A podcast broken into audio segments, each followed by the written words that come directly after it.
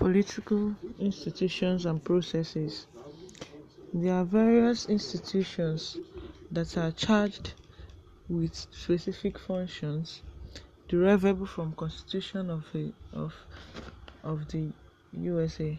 Such include the administrative ministries, the correctional institutions, the defense, army, navy, air force, special forces and organs, and the missions or consulate embassies.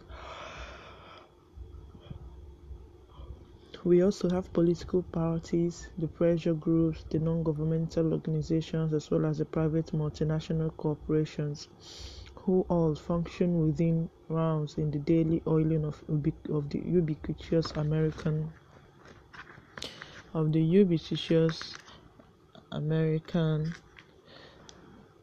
machine.